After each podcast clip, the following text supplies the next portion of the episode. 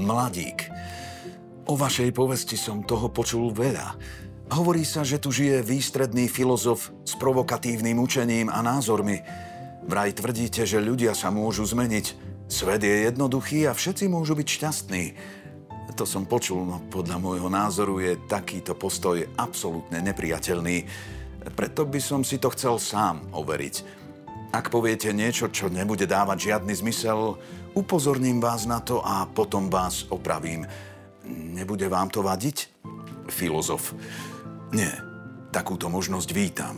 Už dlhšie som dúfal, že za mnou príde mladý človek ako si ty a že sa od neho budem môcť čo najviac naučiť.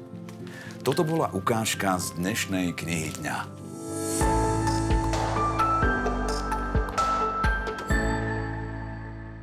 Dnes som pre vás vybral knihu, ktorá spadá do žánru motivačnej literatúry. Pre mňa je táto kniha, ku ktorej sa neustále v myšlienkach vraciam pozostáva z piatich dialógov medzi učeným filozofom a neskúseným mladíkom.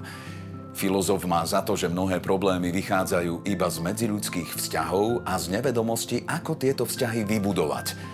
Problémom nie je nedostatok schopností, ale nedostatok odvahy. Zmena je totiž možná a prináša zo sebou šťastie.